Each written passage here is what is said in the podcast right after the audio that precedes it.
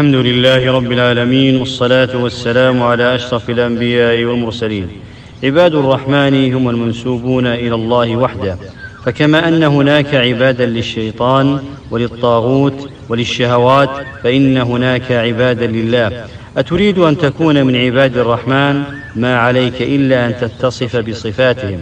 أولا من صفاتهم: وعباد الرحمن الذين يمشون على الأرض هونا متواضعين، يمشون بسكينة وقار بلا تجبر واستكبار، بعيدين عن التجبر والاغترار بالنفس.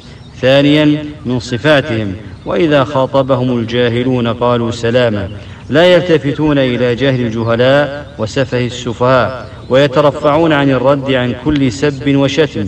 قالوا سلاما أي قولا حليما رفيقا جميلا، يسلمون فيه من الإثم.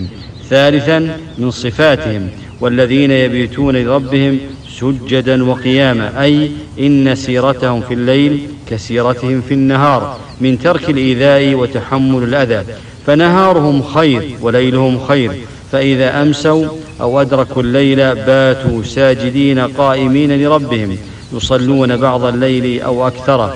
يقول ابن عباس رضي الله عنه: من صلى ركعتين أو أكثر بعد العشاء فقد بات لله ساجدا وقائما.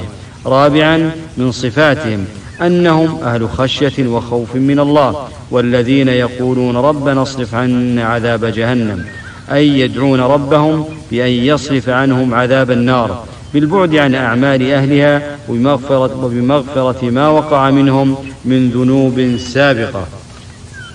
خامسا من صفاتهم: الاعتدال في الإنفاق، والذين إذا أنفقوا لم يسرفوا ولم يقتروا، فليسوا أهل سرف وليسوا أهل تقتير، فلا يصل بهم الإنفاق إلى حد السرف ولا يصل بهم الاقتصاد إلى حد البخل. سادسا من صفاتهم: الترفع عن كبائر الذنوب، فهم لا يدعون مع الله إلها آخر، ولا يقتلون النفس التي حرم الله إلا بالحق، ولا يزنون، وهذه أعظم الجرائم: الشرك والقتل العمد والزنا. وبالتوبة إلى الله يمحو الله ما مضى من الذنوب ويبدلها أعمالا صالحة.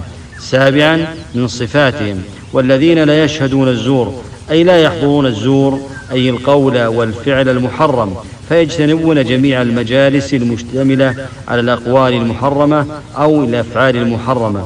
ثامنا من صفاتهم: الابتهال إلى الله تعالى، والذين يقولون ربنا هب لنا من أزواجنا وذرياتنا قرة أعين، الآية، أي والذين يبتهلون إلى ربهم داعين الله أن يرزقهم زوجات صالحات وأولادا مؤمنين صالحين مهتدين. هذا والله أعلم، وصلى الله وسلم على أشرف الأنبياء والمرسلين.